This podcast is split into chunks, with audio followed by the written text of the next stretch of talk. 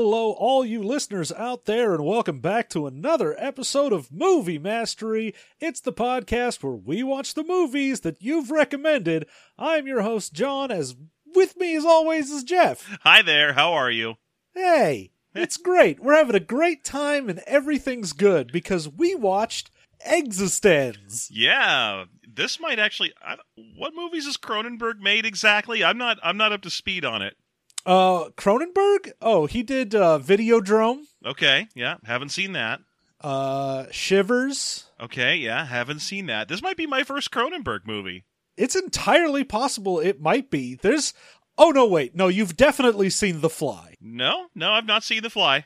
You have never seen The Fly? Yeah, you want me to go ahead and turn in my cred as a reviewer of films at this time, or do you want to do it later? Jesus.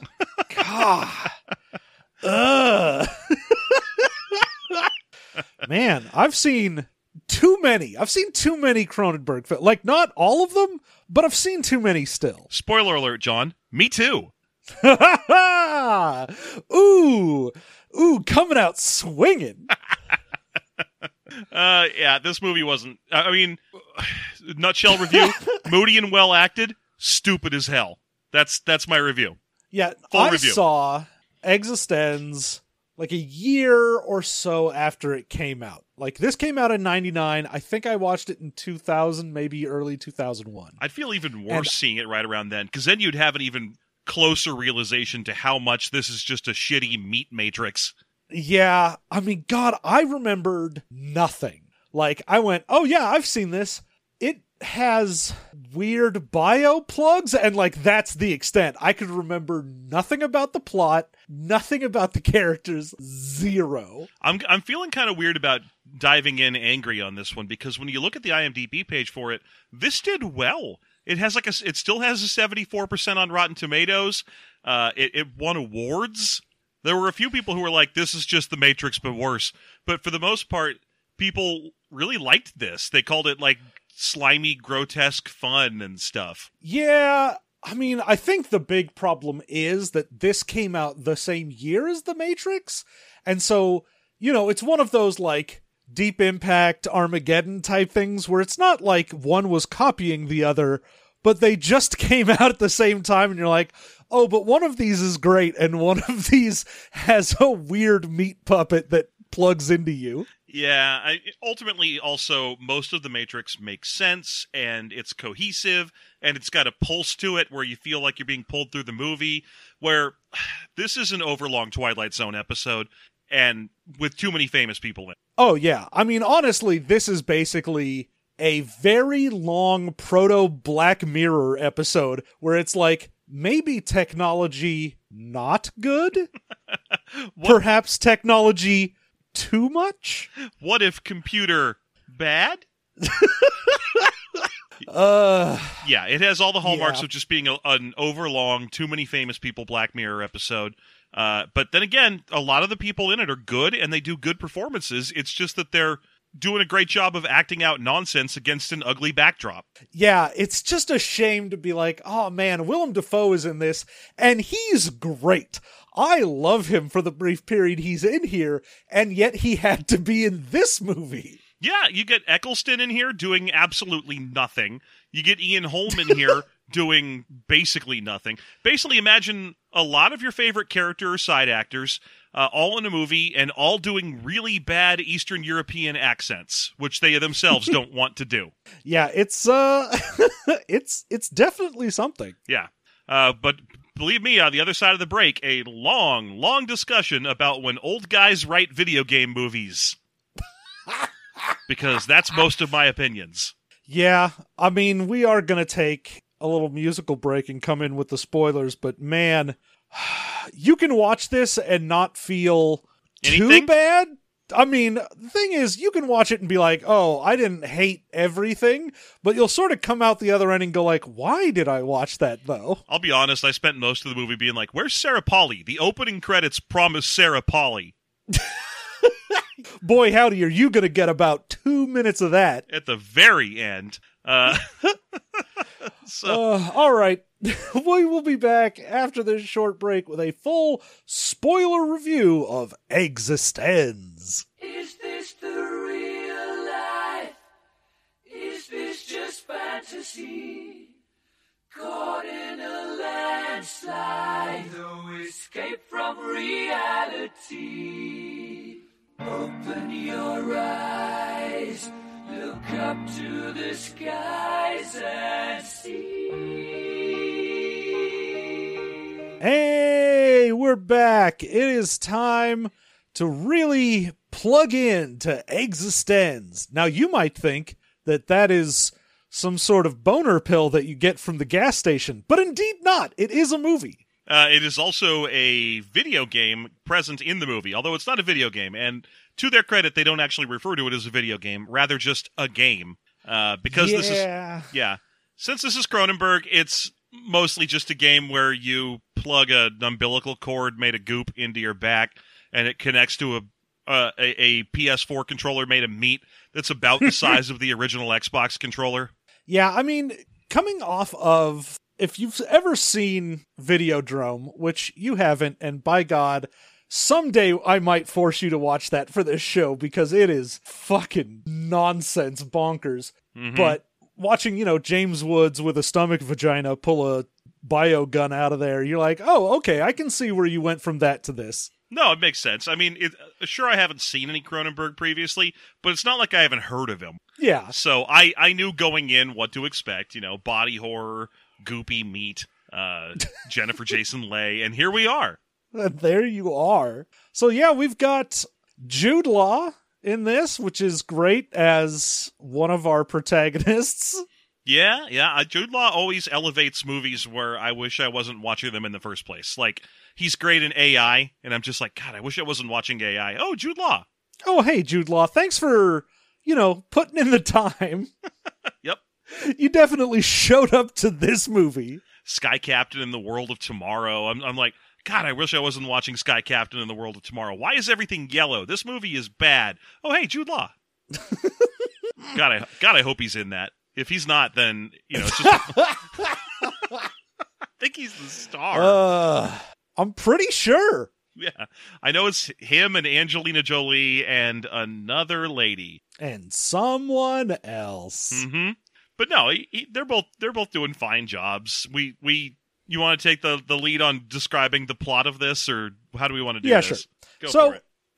Our sort of generic opening plot is right away you see that this is not really our world. Like, this isn't quite our Earth. Maybe it's supposed to be like way in the future, but we've got like weird bio plug-in video games. At one point, Jude Law scans someone's ID and it's all like holographic and has also some Babylonian on the bottom of it for some reason, which, okay, yeah. Why not? And there's also a point where he has to pull out his cell phone, and his cell phone is just a smooth lump of meat that glows red at sometimes, which feels like it's less useful than a phone, because that thing can only do one thing, which is answer unknown phone calls. where a cell phone will show you who is calling and all kinds of other fun tools. Yeah. In the weird dimension that this takes place in, all technology has basically been replaced by meat. Well, except it hasn't. It's like all modern, upscale, new technology is meat. But, I mean, there's an extended sequence in the middle of the movie about, like, bolt guns and stuff, which are essential to the process of doing the meat games. Yes. They drive around in a regular-ass car. Well, you're not going to drive around in a meat car. That'd be weird. Yeah, you got me there. That would be weird. But also, they act super surprised because, okay, the beginning of the movie, there's a surprise attack on some people who are up on a stage. And the surprise attack is done with a gun that shoots teeth. And one of the people, the lady in question who designs these meat games, is like, what's up with that weirdo pistol? Does that shoot teeth? That's a crazy bioorganic thing. And I'm like, didn't you make a meat PlayStation? like who are you to judge? Yeah, and I get, like, the beginning of this with the whole introduction of there is a Allegra Geller is a super famous video game maker, and she's about to show everyone Existenz, her new video game. Now, one of the things about the naming convention of games in this universe is that they always have two capital letters, and it's always one word, and they always make a big point in the movie of telling you which letters are capitalized. Yes. Now, this I feel like this is mostly supposed to be like taking the piss out of modern naming conventions in 1999, because, you know, oh, it's Existenz with a capital E and a capital... No, it's a short capital X and a capital Z, and that's a Z at the end instead of a CE. So isn't that's just like how we name our computers nowadays. It's all bullshit.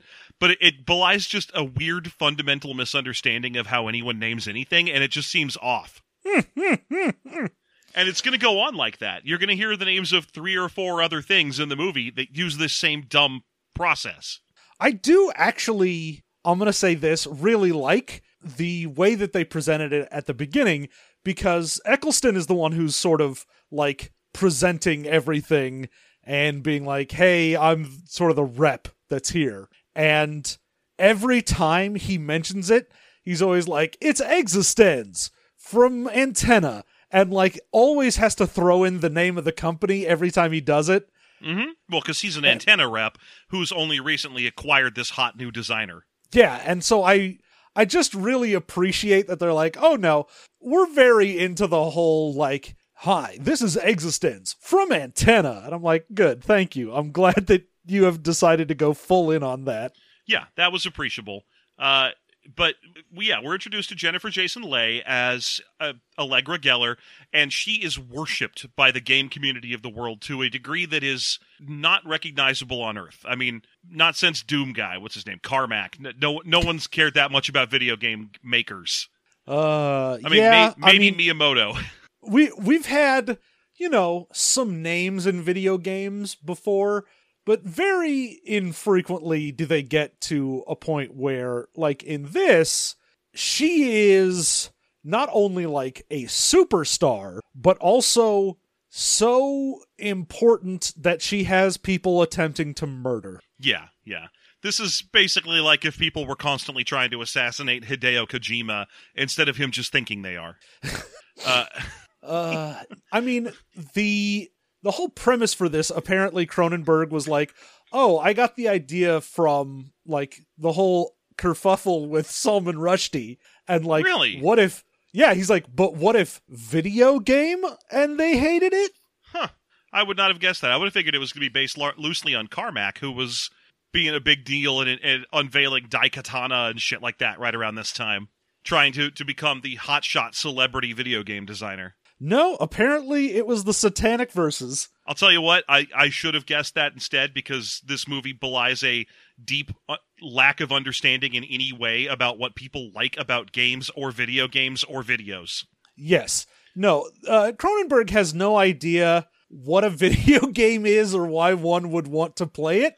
Yeah, I think he saw a controller once and he was like, oh, the nubs are interesting. It's like it has nipples. I'll put those on a meat pile and call that a game controller. I do love that. I love that he was just like, oh man, I saw a PlayStation controller once and I was like, that's almost body horror. Let's up that. Let's take that to another degree. So she's here to introduce her brand new game, is Geller, and it's called Existenz, and there's no point in the movie where she's willing to define it as anything other than a whole new revolution, and that's a regular problem. She's like, oh, it's a new game, and no one can be told what the Existenz is. Yeah, she's like, oh, it's not just a new game, it's a new paradigm, it's a new game system. I'm like, okay, so what, like it's a Switch or a 3DS or something? What are you talking? It's a new game system? That's cool. Does it have Mario? No, you don't understand. It's a whole new paradigm in gaming. All right, what do you do? What do you do in the game? Oh, it's beyond your biggest imaginations. Okay, but what do you do? Well, you see, when you play it, you have to figure out why you're playing it. No, thank you. I already don't like sandbox games, and if you're going to not even give me a main storyline, I'm good. Yeah, I don't want a game like that. I don't want a game where And also, this has the hallmarks of a 90s movie about VR, where they're like, oh, you could jack into a virtual world. And what's the virtual world like? It's a dirty stock room. and you can stay in there as long as you want. And I'm like, I don't want to go in a dirty stockroom. If I have VR and I can go wherever the fuck I want to fly around the rings of Jupiter or some shit. Let's do something cool. And it's always like, no, what you want to do is hang around in a fish stinky warehouse. I mean, at least there's a point where after someone takes a bio gun that shoots teeth out and attempts to assassinate Geller, Ted Pikel, which is Jude Law's character, sort of takes her on the run to try and protect her. And they go at one point to a ski lodge, and at least she says, like, oh, no one skis for real anymore. So you do kind of figure, like, yeah, most of the shit that people want to do like that, they are doing in VR. I assume that's why weird dirty stockroom is the thing you would get, because all the other stuff has already been done. I like the idea that we're seeing the ultimate evolution in video games because all the cool shit happened already. So here's the one where you make out with a person against your will in the back room of a video game store, and that's the best it's ever going to get. This is it. This is a new paradigm.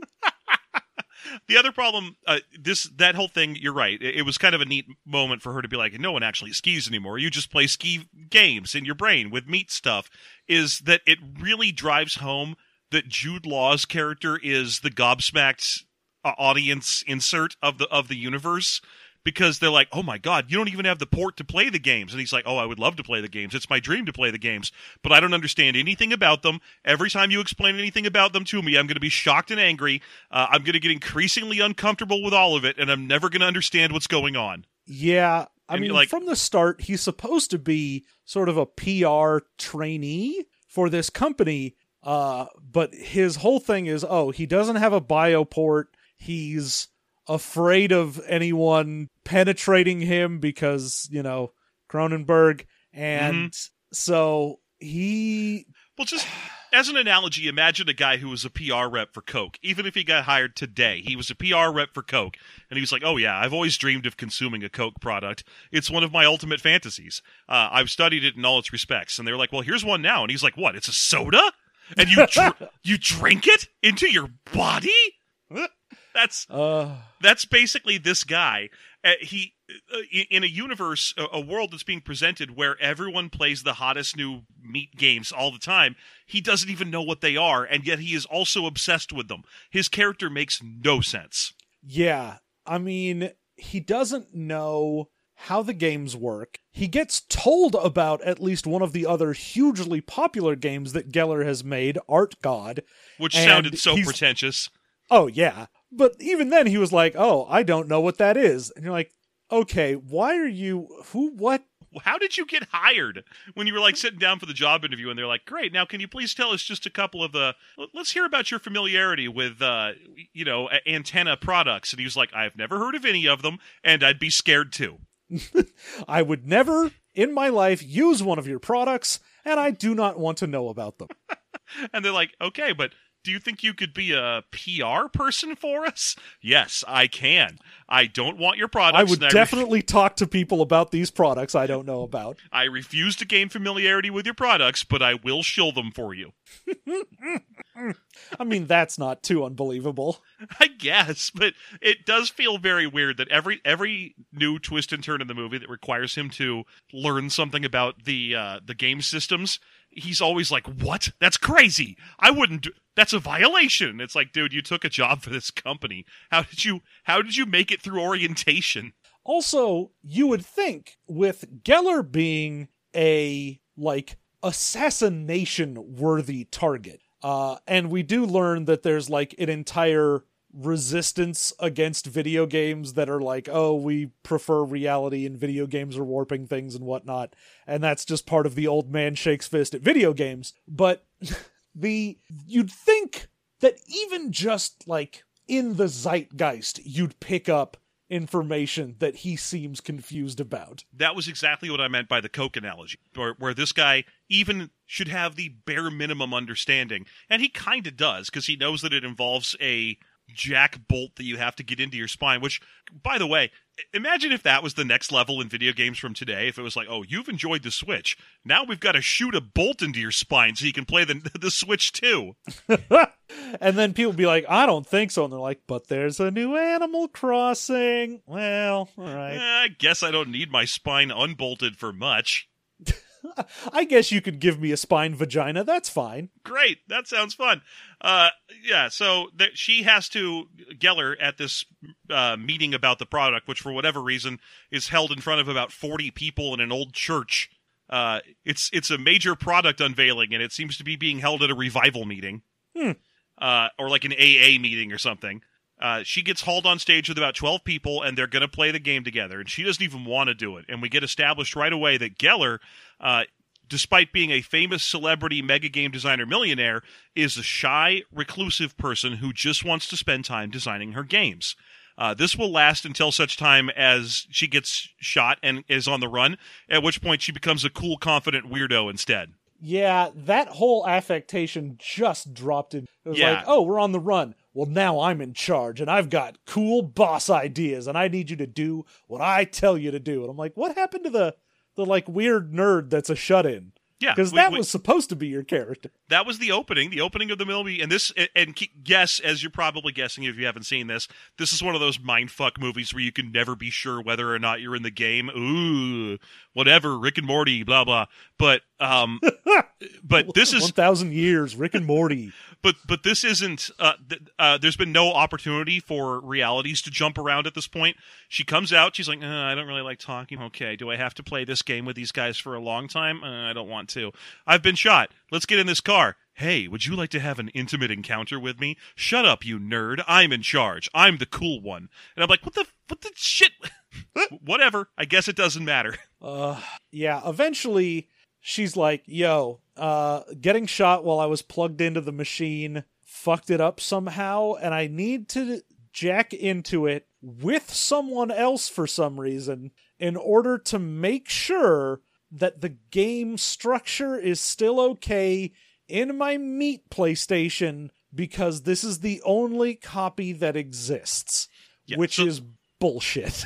Yeah, so there's a lot of bullshit in this. I mean, again, either it's a lot of liberties being taken in order to tell a very Twilight Zone-y story, or it's just a fundamental misunderstanding about everything that is video game design. Well, they're like, who designs video games? One reclusive person designs every individual video game. Yeah, that may have been a thing that could happen back when video games were like, this is some pixels and it took me a little bit to make this game. If you're talking about like a fully immersive VR, past the uncanny valley, all five senses, like, no, you would have teams and teams of people working on this. Yeah, you can tell there must have been teams and teams of people working on this, because when she finally jacks into her own game in the movie, which doesn't happen for like 45 minutes, she immediately starts critiquing it for being kind of lame. She's like, huh, this is weird. And I'm like, you just said you needed to jack into this so you could tell if it was okay. How can you tell if it's okay if you don't know what the fuck is in it? Well, it's different for every person. The game plays you, John. Oh, I'm sorry. I see. I'm sorry. This game was made in Soviet Russia. So yeah, there's a moment where they have to stop and dig the bullet out of her that she was shot with, out of some kind of freaky bone and green meat gun. And he's like, "Wait a minute, this is a tooth. This gun shoots human teeth. Yes, that's a freaky deaky thing. I should call for help on my meatwad cell phone." I gotta say, I loved the line here where she's just like kind of losing it over the fact that there is a like bone gun that shoots teeth. And she just at one point goes like, oh, if you wanted a smaller caliber gun, you'd have to use baby teeth. And she's just kind of like off in her own little world. And I loved that moment. That was cool. It was cute. She also had the line of, oh, look, this one's even got a cavity. Yeah, I mean, she just seems very fine with the situation for having been shot with a tooth. Yeah, she's pretty detached about the whole deal. And I guess the idea is supposed to be that the tooth or the tooth gun is hypoallergenic and won't show up on any kind of sensor because it's made out of people. So, you know, obviously it's going to register as people when scanned. Well, because this is one of those like get around all the security measures where, oh, we've got metal detectors, but this is an all meat gun. And since all of our video games are made out of meat now, I guess you just scan it and go, well, that's meat.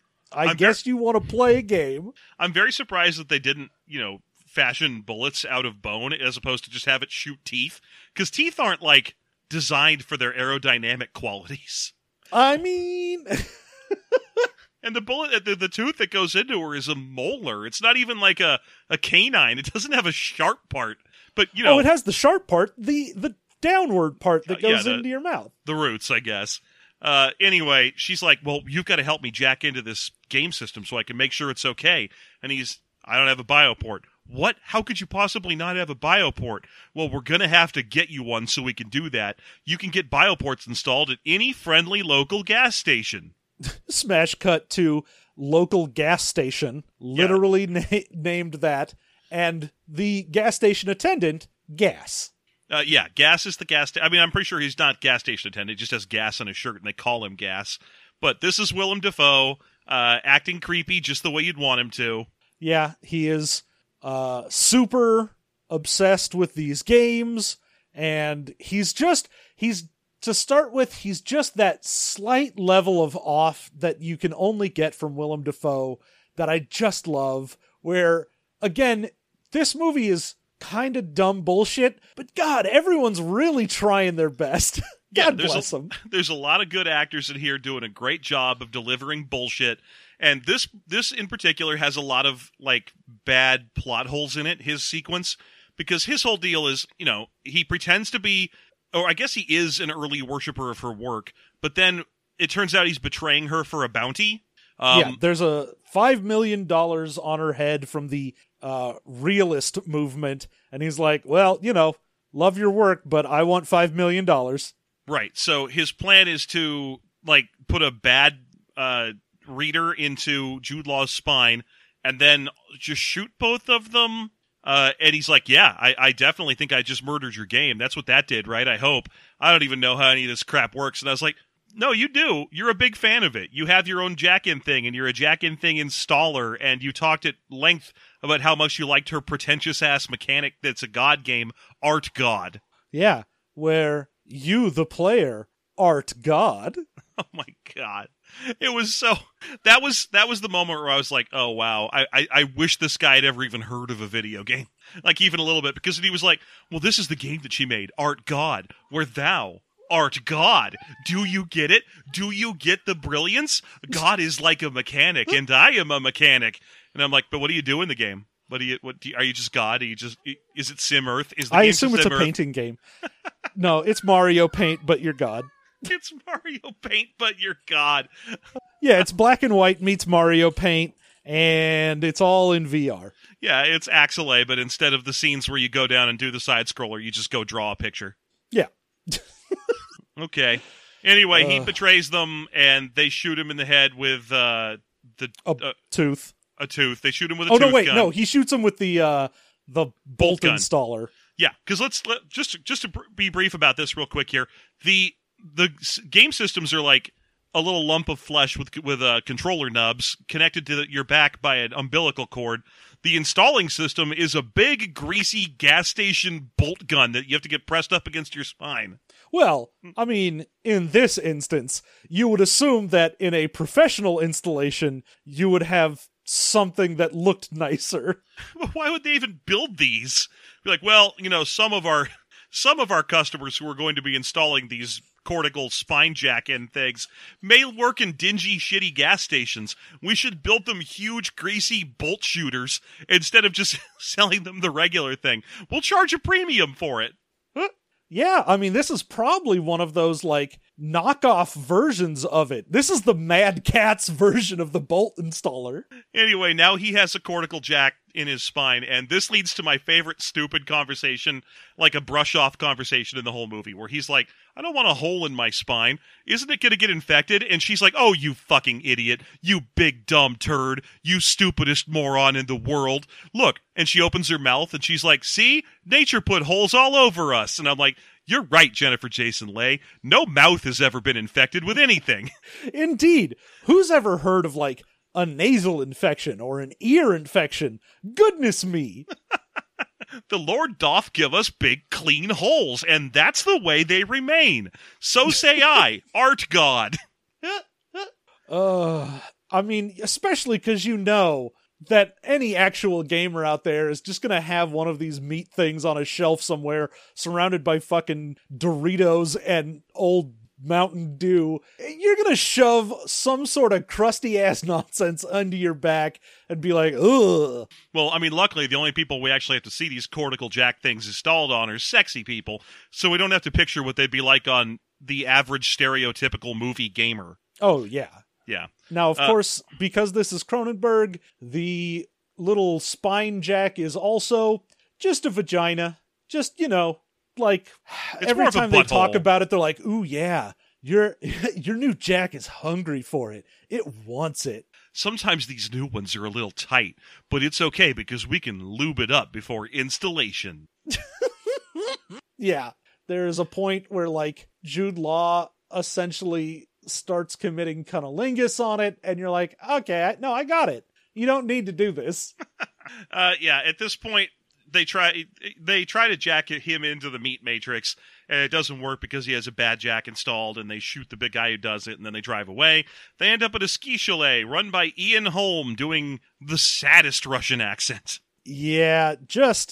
Just the worst accent possible, although that's in character. You know, here's the thing, though. Yes, it's in character. A lot of the people in this movie, because everything's a video game and what layer are you even on? Oh, mind blown. Whatever. There's also on a moment where they're driving up to the ski chalet where Jude Law just loses his American accent entirely while in the car. and they just keep it. He's just like, oh, I'm very uncomfortable with this is what's making me uncomfortable. And you're like... Couldn't you have done another take? No. He sounded like Australian, and I don't even really know what Jude Law is. Is he Australian? What is a Jude Law? The world may never know. No, they not Jude Law? No, he's British. He's just British. He's regular type British. All right, so, well, yeah.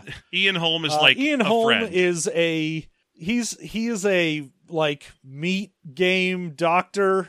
So he can perform surgery on a grape, and he gets in there with his assistant and is like, ooh, we're gonna go ahead and slice this baby open and play with its guts, and I'll get you a new pipe in you as well. And, you know, my setup looks professional instead of being a gas station somewhere. I mean, granted, it's still just a ski chalet instead of a gas station, but it does look a lot better. Yeah, he's actually got, like, sterilized stainless steel stuff. Yeah.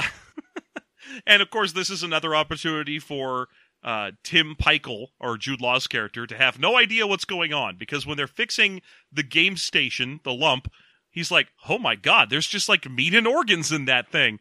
I would have expected technology, but it's just goop in there. Oh, it looks like you're cutting open someone's dog. And I was like... What did you think was going... It's clearly a sack of meat that connects to your back with an umbilical cord. This is like you carving into a hamburger and being like, I was expected to find microchips in here.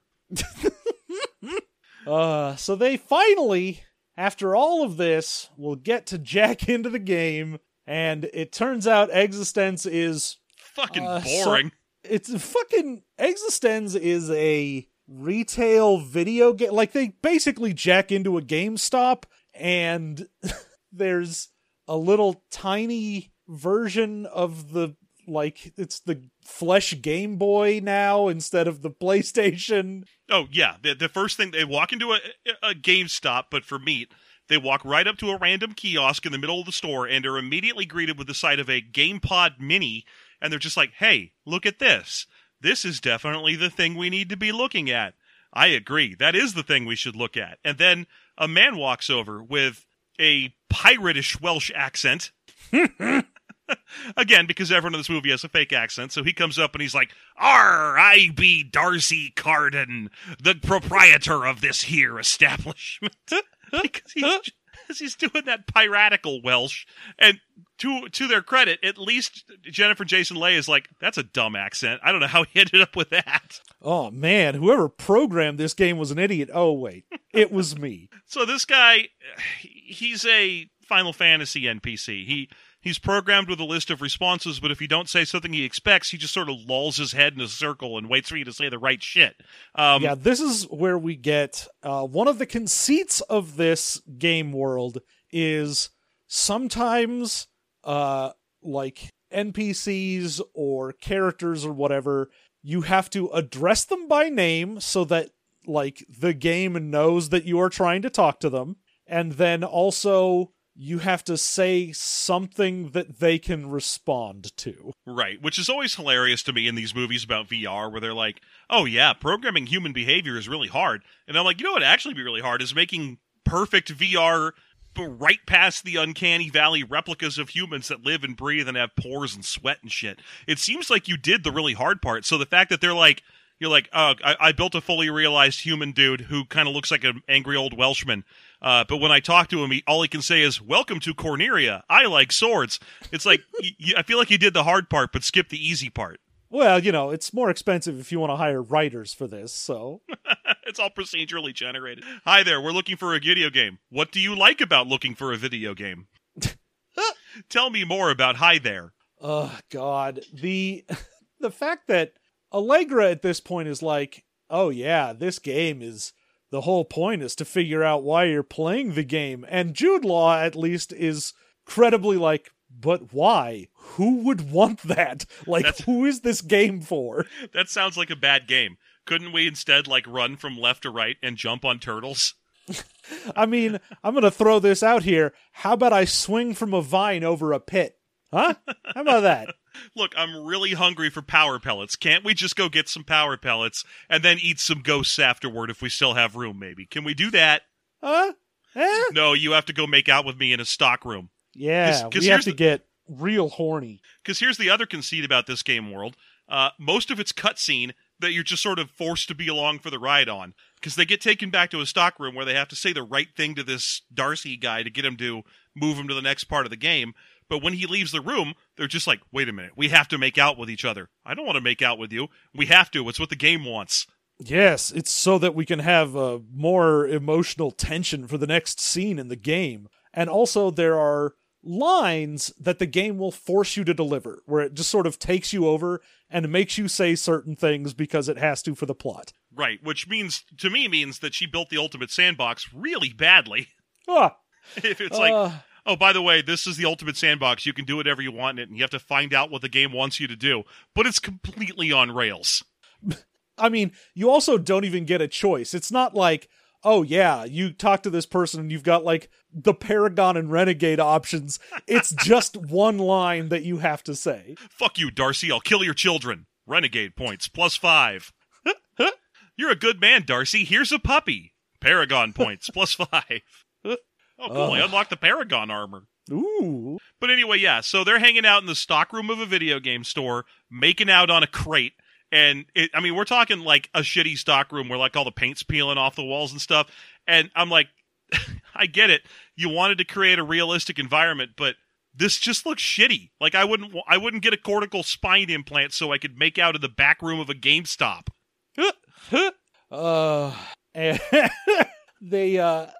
God. So at this point they have to put the GamePod minis, just the whole thing up in their backs.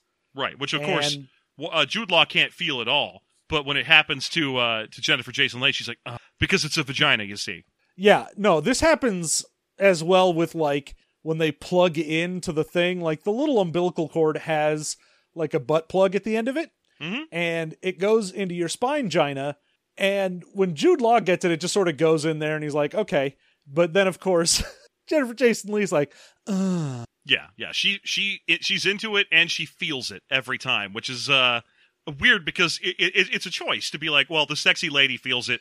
The dude, obviously, we don't want anyone to think about how it's like he's getting something up his butt. So instead, it's a completely neuter experience for him. Just 100% neutral. It's like he's getting his teeth clean. Which is sad because the entire aspect of like, oh, yes, in order to play these games, you have to be, one, in a very vulnerable, submissive thing. Like he says, I'm feeling very vulnerable when Gas is going to go put the bolt in his back.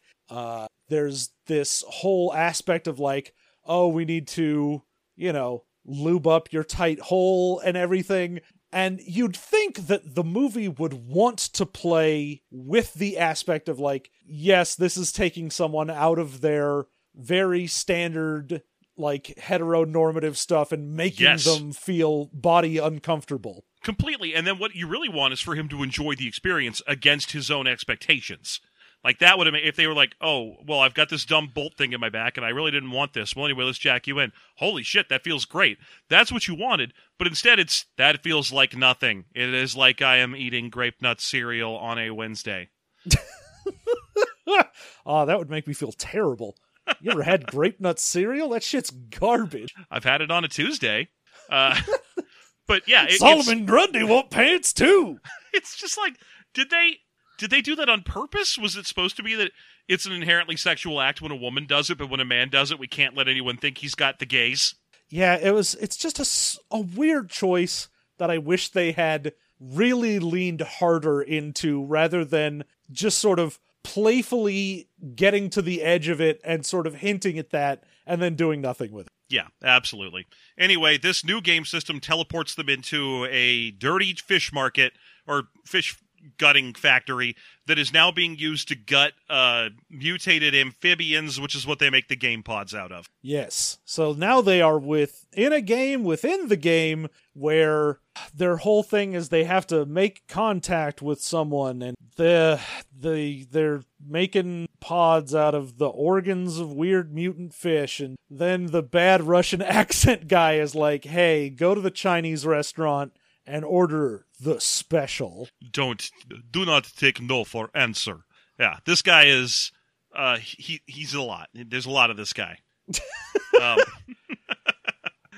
Yeah, and then we have, yeah, so he's told to, this is Jude Law's character, is told to go to a Chinese restaurant in the forest and ask for the special, which sounds appreciably video gamey, but again, it doesn't sound like a fun video game. None of this sounds like fun. Like, he's spending all day gutting mutated frogs in a warehouse on an assembly line, and the whole place is filthy and nasty, and then he has to go to a Chinese restaurant in a forest and ask for nasty goop, and none of it seems like he's doing anything that anyone would classify as enjoyable. Yeah, I mean, I can sort of understand the base level of like, oh, we're going to try and make this be a Cronenbergian Total Recall of like, oh, now you're a secret spy and you've got to go do whatever. And is this part of the memory thing or is this real? But like, also, like you say, a video game where it's like, what happens? Well, first you go to a GameStop and then you go to a nasty fish slaughterhouse and you'll hang out there for a while and then you'll get the worst meal ever. You're like, oh good. Sounds great. Is there a point where I hide behind crates and shoot approaching thugs or something? No, you work in the factory. You are the thugs. No, it's you have to sit there and for an indeterminate amount of time, cut open nasty-looking mutant amphibians, take their guts out, and wrap them up in brown paper. Press A to gut. Press B to wrap. Pro tip: press A and B to gut and wrap. It's just so boring. And I keep feeling like they consistently lose the conceit that this is supposed to be a game that they are selling. Yeah. And instead it's they just entered the intriguer net. At least Jude Law still is like, who wants this? This is a game where everything sucks and you have nothing and everyone is just an asshole to you. What game is this? This isn't a game. Yeah, and everything's... Of course, Allegra's response is just like, yeah, but that isn't that real life? Where you're fighting for your life and everyone sucks, and you're like, okay, I get it. You're very pretentious. You know what? Yes, you're right, Allegra. That is real life, which is why video games are fun. That's the point of them. They're an entertaining diversion. I don't want to jack into another job. Yeah, oh, good. You've jacked into my newest video game, working at a slaughterhouse. Oh, is there any sort... No, don't worry about that. You'll put in 8 hours. Do I at least get to have a cool body instead of my own real human shitty body? Nope, same one. All right, well, I guess interacting with the mechanics of this would be interesting. Oh no, it's jacked into your brain so that it just feels like you are physically cutting open things and putting stuff into brown wrapping paper. It's not like you're using game mechanics. You're not solving a puzzle. You're literally working a job. Okay, but what if I rebel against that and just go outside and get in a car and press triangle so I can drive it around and run over, like, cops and stuff? No, the game will pause and do nothing until you go back to the rails. Yeah, everyone will just sort of stop, and you'll have to sit there and do nothing until you decide, all right, fine, I'm on board with your dumb bullshit idea. I mean, ultimately, I don't know if the review of Existenz being, Existenz seems like a fucking shitty video game, is like that useful as a critique, but it really bothered me. So they head to the Chinese restaurant. Hang on, before we get there was one thing I wanted to mention. When he finds Allegra again, because she's working in the same factory, but she's at like a higher station, like assembling the game pads out of the fish parts.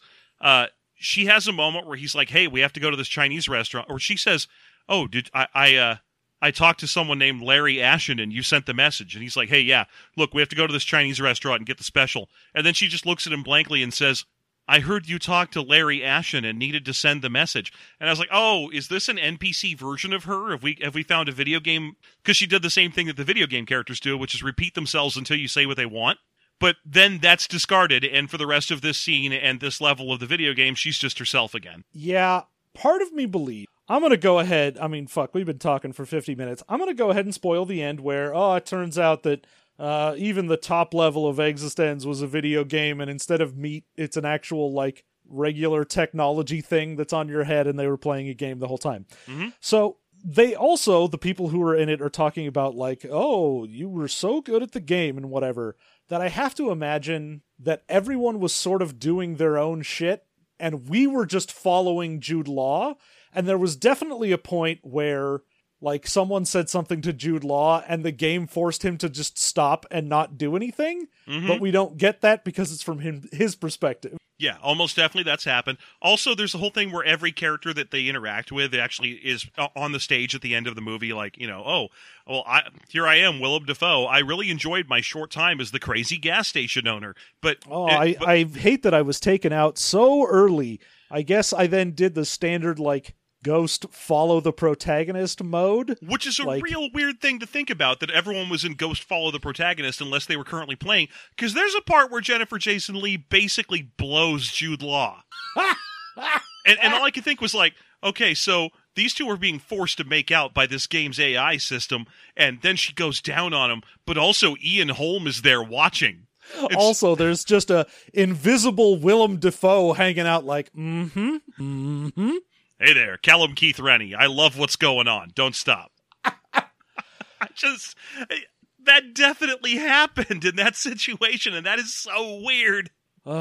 Anyway, they go to the Chinese restaurant, and they get the special, and it turns out that it's a bunch of mutated nonsense that looks gross, but when you eat it, you can assemble that bone gun that we saw in the top level of not the video game, but ostensibly the real world. Right, so he puts it together, and he makes a joke based on the way that the assassin shot at her at the beginning of the movie, which is that whenever anyone's going to kill anyone else in this over their anger about video games or meat games and so on, they're always like, death to the demoness, Allegra, whatever her last name is. Geller, Allegra Geller, or death to the demon, death to games, life towards realism, I declare death. And it's like, everyone's so dramatic about their assassinations. Speaking of dramatic, there is a point where he wants to pause during this, and he's like, there's gotta be a way to pause this game, and apparently it is to stand stock straight up, yell, Existenz is paused, and then slam your face into a table. I declare bankruptcy! You can't just say bankruptcy. I didn't. I declared it. That's what happens. He just goes, Existenz is paused! And I was like, that would suck. Like, most modern video games have voice-activated controls built into them. Like, you can yell into your PS4 controller if you've got the right stuff. Imagine if you were playing, like, Spider-Man on the PS4 and you had to be like, Spider-Man, be paused! In order to pause the fucking game so you could go to the bathroom. Oh, God. Anyway, they shoot the waiter with the gun. And it's one of those, find out what they call game urges. Yeah, he's like, oh, I've got to. Because he kind of is like, oh, I don't think I could kill a person. Everything feels so real here. And then he just does. Right, yeah. But now we find out that the plot is essentially a super twisting thing where like, oh, the person they made contact with is actually, instead of part of the realists, like the realism movement, he's a double agent, and you were supposed to make contact with the Chinese waiter who was your real contact. Yeah, it turned out he got you to kill him. Yeah, Darcy fooled them into killing the Chinese waiter, who was actually a member of the realist movement. Darcy was a member of Cortical Technologies, which is the other company that wants to steal Allegra away to be a designer for them. So it's a lot of corporate espionage shit that's actually the driving force of the video game that is the top level of video game of this movie. Yeah.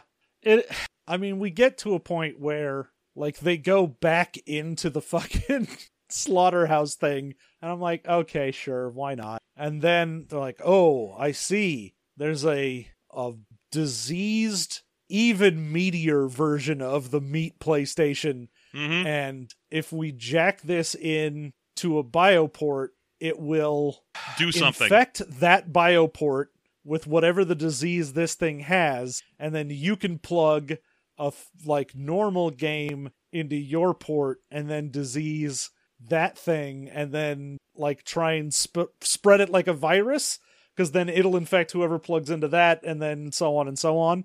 Yeah. So it would be weird if they were sitting there like, oh, well, all I've got to do is just continually plug into various things and have no one stop me. Oh, also, I'll be really sick and dying the whole time. Yeah, but it turns out that, oh no, it was a trap from, I guess, the realists, and they were like, oh, we're going to kill you with this thing rather than having it be to try and get rid of games. And then the Russian guy's like, no, death to realism, up with games. Yeah, so he murders the game box with a flamethrower. Allegra is dying because there was no way to get the umbilical cord out of her, so she's just bleeding out of a cut open umbilical cord. The Russian guy dies, the building gets set on fire, everything's messed up with spores, and then they jack out for safety's purposes, and it's just get more layers of... Now they're back in their ski chalet hotel room, and shit happens. Oh no. Somehow the fungal infection from the video game has infected the game pod in the real world. Okay. Yeah. Oh, yeah. But what about my spine? What if I've got fungus in there? All right, well, I'm going to put this butt plug in your spine-gina, and you just keep that in there, and it should get all the nastiness out. Right. And then their window blows open, and one man runs in. He's the guy who was the second employee of the GameStop, and he's it's weird because it's supposed to be like a big war and fight going on outside, but he just runs in looking like an ersatz Rambo, and it's just like, death to whatever, cortical something or other, come with me. And it just all feels very spare, as if like it shouldn't just be one dude running in and declaring something dramatically. This whole movie kind of feels just like a play. Well, the end here especially feels very rushed, because they're like, oh no, If you're infected in the game, you're infected in real life. We've got some great dumb nonsense going on that happens in every video game thing. And then it's just immediately interrupted with, oh, actually there's a revolution going on outside. Don't worry if you can't see any other people and just me. And then I'm going to get shot. And then Ian Holm gets up and he gets shot. And then Jude Law gets shot. And you're like... After everything else, he's just like, oh, by the way, I was the bad assassin the whole time.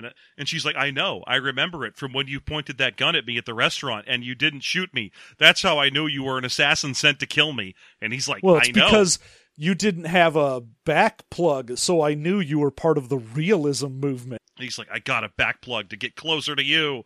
And then she uses that butt plug she put in him to blow up his back, and he dies. And now she's like, yay, I guess I'm the winner. And she walks around for a while, and then she gets jacked out of plot twist, everybody. Spoiler alert. She gets jacked out of what you thought was the real world. Everything you think is the real world is just another level of the game. Yeah, now she's got, instead of a weird meat station that plugs into your back, it looks more like something that might actually exist, but it's like tech cap that you wear and then like a little thing that goes over your hand. So it's like the Power Glove and Cerebro are how you play this video game. Yep. And she's walking around with that and sort of thinks to herself victorious, and then we jack out to the top level, and they're sitting back on that church revival stage, except that now even Christopher Eccleston, who was the announcer last time, is one of the people in one of the chairs, and the person who was watching everyone go through it is finally Sarah Polley. Finally, for the last 2 minutes. Yeah. And she's like, and I love that when they go through the round table on this, Eccleston is just like, I feel like I didn't have much to do. And I'm like, yeah, it's a bad video game. I was pretty important in that church part, and then I did like it when I watched Jude Law get blown, but otherwise there really wasn't much that I was a part of at all. Anyway, but that's TransCendenZ, the game we've been playing. Don't you guys get it? It's made by Pilgrimage. Huh?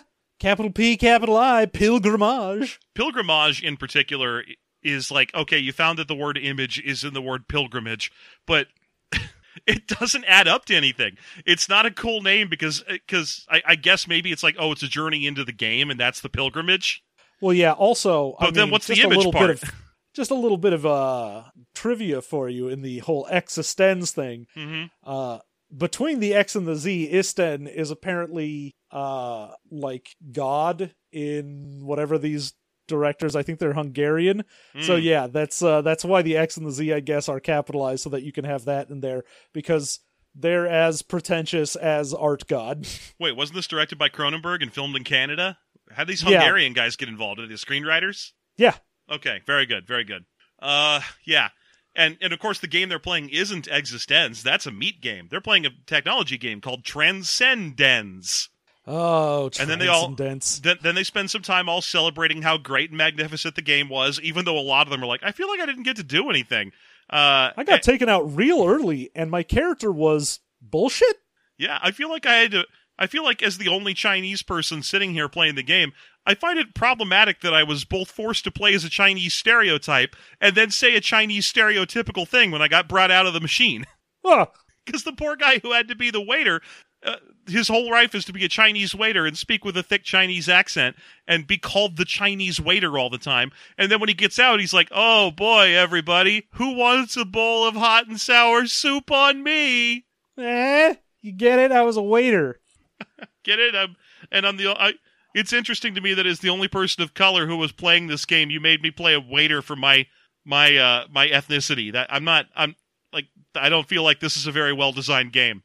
And the thing is, both in Existenz and then we find out in TransCendenZ, apparently the video game isn't an actual game, because the person who was like the Russian contact is actually the game designer when we go to this level.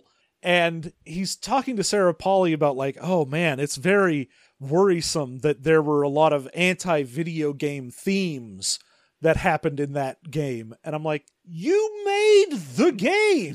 I mean, presumably what he made was an interface by which people get together, and then a procedurally generated game based on their interests comes into existence. But I made a VR roguelike, and it just procedurally generates the world's worst dungeon. Effectively, it's a VR engine that you play, like, Whose Line Is It Anyway? in, where you get in there and it's just from your subconscious is like, I need a suggestion from the audience, murdering video game designers. Okay, great. And then I need a location, a shitty factory. What have you got in your mind? Well, I recently went to GameStop. So, they're great. That's going to be a place that you go to. A game engine that forces you to go into a game engine that forces you to go into a game engine that forces you to make out with someone. Great. Let's do that. That sounds good. Oh, we also have to learn at the top level that Jennifer Jason Leigh and Jude Law's characters are dating in real life, and that's why the game engine connected them with each other, to the point where Jude Law even has to be like, by the way, she wouldn't just randomly hook up with a security guard. She's not that type of woman. Yeah, she wouldn't hook up with a security guard unless they were me. I was like, fuck you, you moralizing shit. What if it was a great security guard? What if that security guard was The Rock, huh? What then? Just her soulmate. Just her soulmate was the security guard. She was like, well, I can't date a security guard. I'm married to at least a Jude Law or higher. I don't know. And then, yeah, sure enough, it turns out that what's his name? Yevgeny Nourish, the top level designer, was right to be worried that there was anti-video game designer sentiment in the video game, because Jude Law and Jennifer Jason Leigh walk over and ask him the stupidest questions in the world that just stop making, because they're just like, you are indeed the world's greatest video game designer. That random assemblage of bullshit that we were the stars of was the best video game ever made. Oh, thank you. Don't you think you deserve to be punished for it? What? Don't you think that video games, and by extension, you that make them, are a blight on the world and should be punished for it? And he's like, no, I don't. I mean, they're fun games you can play. And we don't get an explanation as to whether... The problem is this movie's lacking the pan out. You know, the pan out at the end of the movie to show you that in every other home in the entire neighborhood and then across the state and the country and so on, everyone's just sitting in a room with a blue fucking thing on their head playing video games all the time. Well, that's not the point, because the whole point is they pull out hidden actual real guns, not tooth guns, and kill him. And then when they point it at the Chinese waiter guy at the very end, he's like, wait a minute, are we still in the game? Right. And that's supposed to be the whole thing, is like, oh, there was a anti-game movement in Existenz, and now in TransCendenZ there's an anti-game movement, but is it real? Who cares? I mean, I don't know. It was 1999 the first time someone did one of these, are you in the real world or are you still in a dream type stories? I don't think it was. I mean, definitely not. Yeah. So... the fact that that's the ending, that the ending is just like, well, perhaps this is still the dream, it doesn't have the narrative teeth that you're looking for in a movie that's got a lot of teeth. Yeah, you get shot with them. Yeah, so this ending, which is just like, you might still be in a video game. How would you even know? And I'm like, dude, even by 1999 standards, this is not blowing my mind. Maybe that's just me. Maybe at least The Matrix wasn't really about video games when you get down to it. The video game was a convenient, or the game part of it was a convenient excuse to keep humans pliable. This one is still trying to sell games as a fun thing to do, and then there's nothing fun in them. Yeah. And I mean, going back to the very beginning with the old man shakes fist at video games, it really sort of misses the entire idea behind this. Like, if you want to get into the whole, like, oh, what if, I don't know, your technology or your hobby or whatever takes over your life to the point where, like, that's what your life is. Mm-hmm. Sure, great. I mean, that's not exactly novel, but, you know, whatever. You've got enough good actors. You can probably pull something out with that. Yeah, there's plenty of movies that are that, where the lesson is, like, don't get, you know, completely consumed by your hobby. You'll become a part of it, and it'll become a part of you, and blah, blah, blah. There's movies about that. Yeah. I mean, I understand being like, oh, you know, hey, maybe take a break from the video games every once in a while, kids. But this seems like it wants to be very up its own ass with, like, the moralizing on, like, oh, well, you know, technology goes too far, and we've got to try and spend time with reality. It's the type of movie that would tell you to quit taking a picture with your cell phone and enjoy the moment. Yeah, and the problem it generates is that nothing it presents to us is anything like real-world games in any way. So the end argument kind of feels like, what if this crazy shit I made up? You never thought about that, did you? Well, yeah, there's no point where you're like, oh, wow, I can see why someone would get, you know, addicted to whatever, and then it ruined things. Because all we see is, oh, video games suck ass. Right. The problem is, why do you have a realism movement?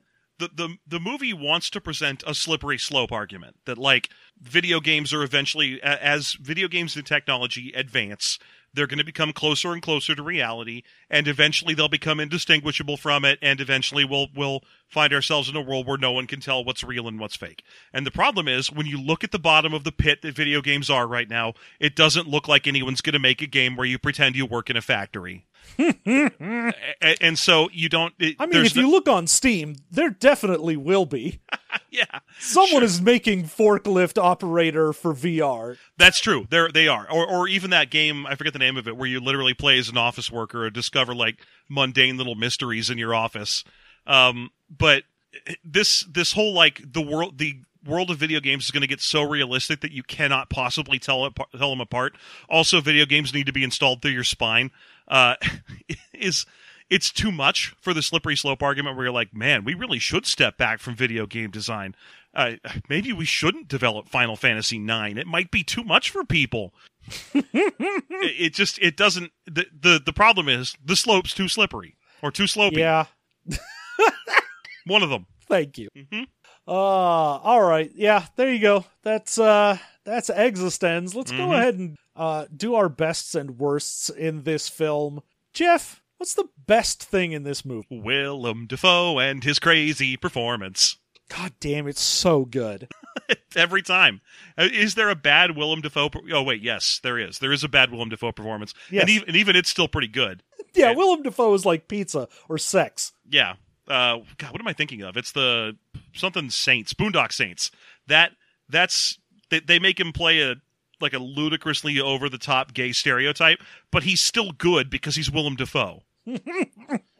So yeah, Willem Dafoe, always good, and he was great in this, and I feel like he bought into the dumb horror premise well and had a fun time. And of course, it's always nice to see him as a regular guy who is not a creep, because at the very end of the movie, he pops up and he's just like, I enjoyed that. I felt like I could have lasted longer, though.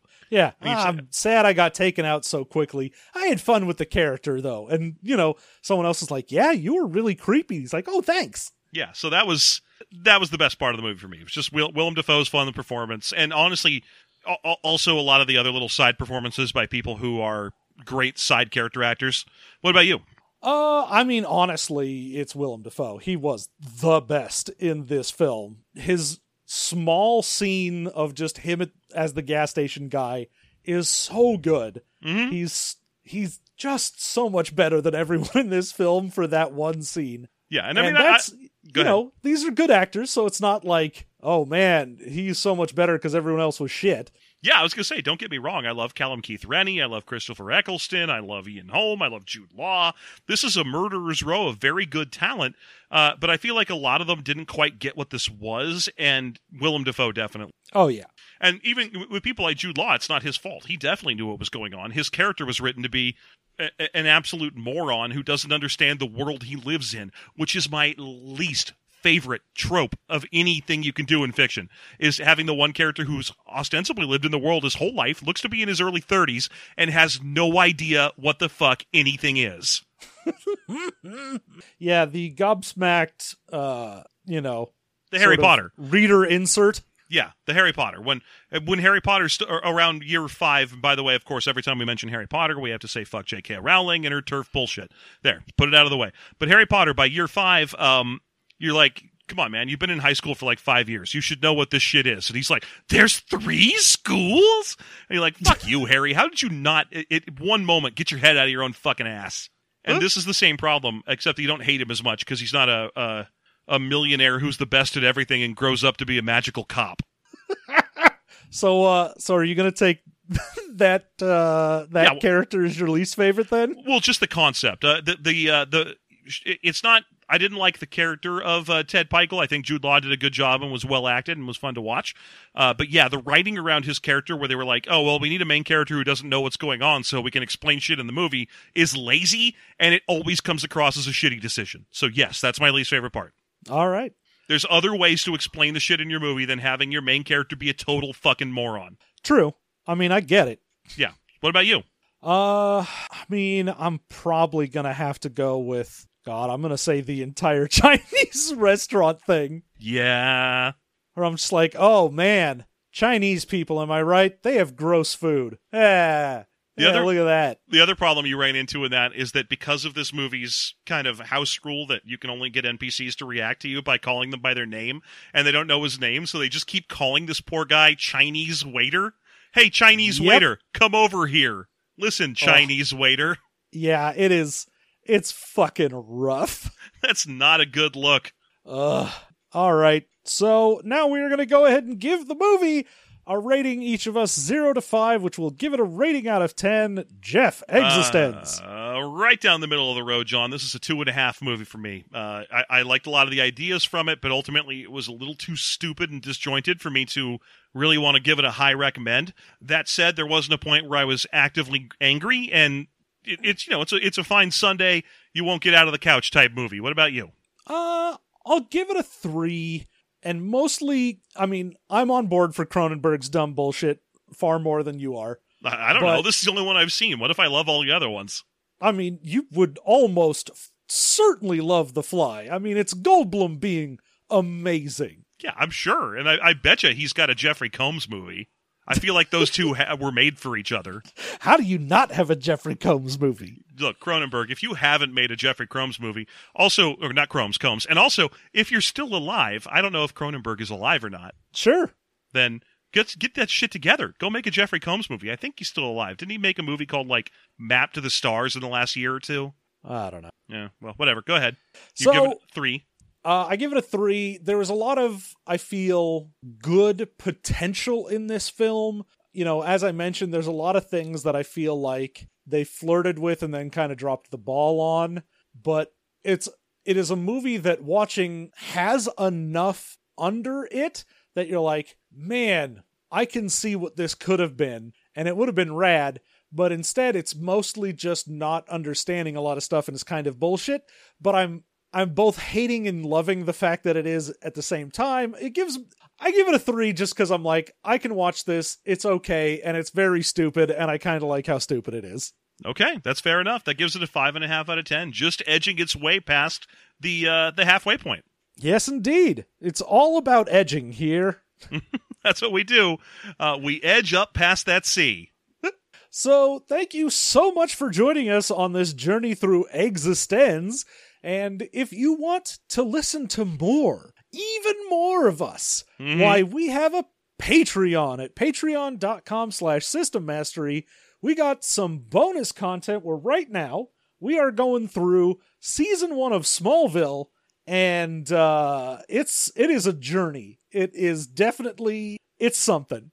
Oh yeah, I'm really looking forward to it, and because this episode that we just did, John, a very special episode of Smallville. I can't wait to talk about it. It's been a lot of fun so far, and we're going through it pretty quickly. I don't think we're going to stick with Smallville beyond episode or season 1. I can't wait to see what we go to next as well. Oh, yeah. I may just take every dumb genre show that I love and force you to watch season 1. Ugh, can you just pick your favorite seasons instead? No. I'll be like, hey, we're going to watch Supernatural season 1. Fuck you. No. I don't want to. Too bad. Sliders season 1. Boy. Sliders season 1 is the good one. And I'm sure you're about to tell me that the best season of either one of those two Stargate shows was season 1. I mean, no, but but that's what we're watching. That's what we're doing. Yeah. SG-1 coming in hot and heavy, season 1. Mm-hmm. This is going to last until I grab the reins and make you watch the first season of Babylon 5. I mean, that show got good, but it didn't start good, so you're gonna suffer. So yeah, go over to patreon.com/systemmastery. Join us at the $5 level to unlock that, and it unlocks all of our other content. You get the content for our Star Wars stuff, our RPG stuff, and our monthly afterthought, where you get access to a special room on our Discord. You can ask us questions. We answer them on air. Mm-hmm. And we do a little talking about stuff. We get a little more real. We turn the chair around, and we want to rap. That's what we do. We turn the chair around and our hats around, and I put on my clothes crisscross style. Yeah, and we make references. We make references that are at least that fresh all the time. At least. 1994 or better. So thank you so much for joining us. We will, of course, be back in another 2 weeks with another movie mastery. And until then, you have a good one.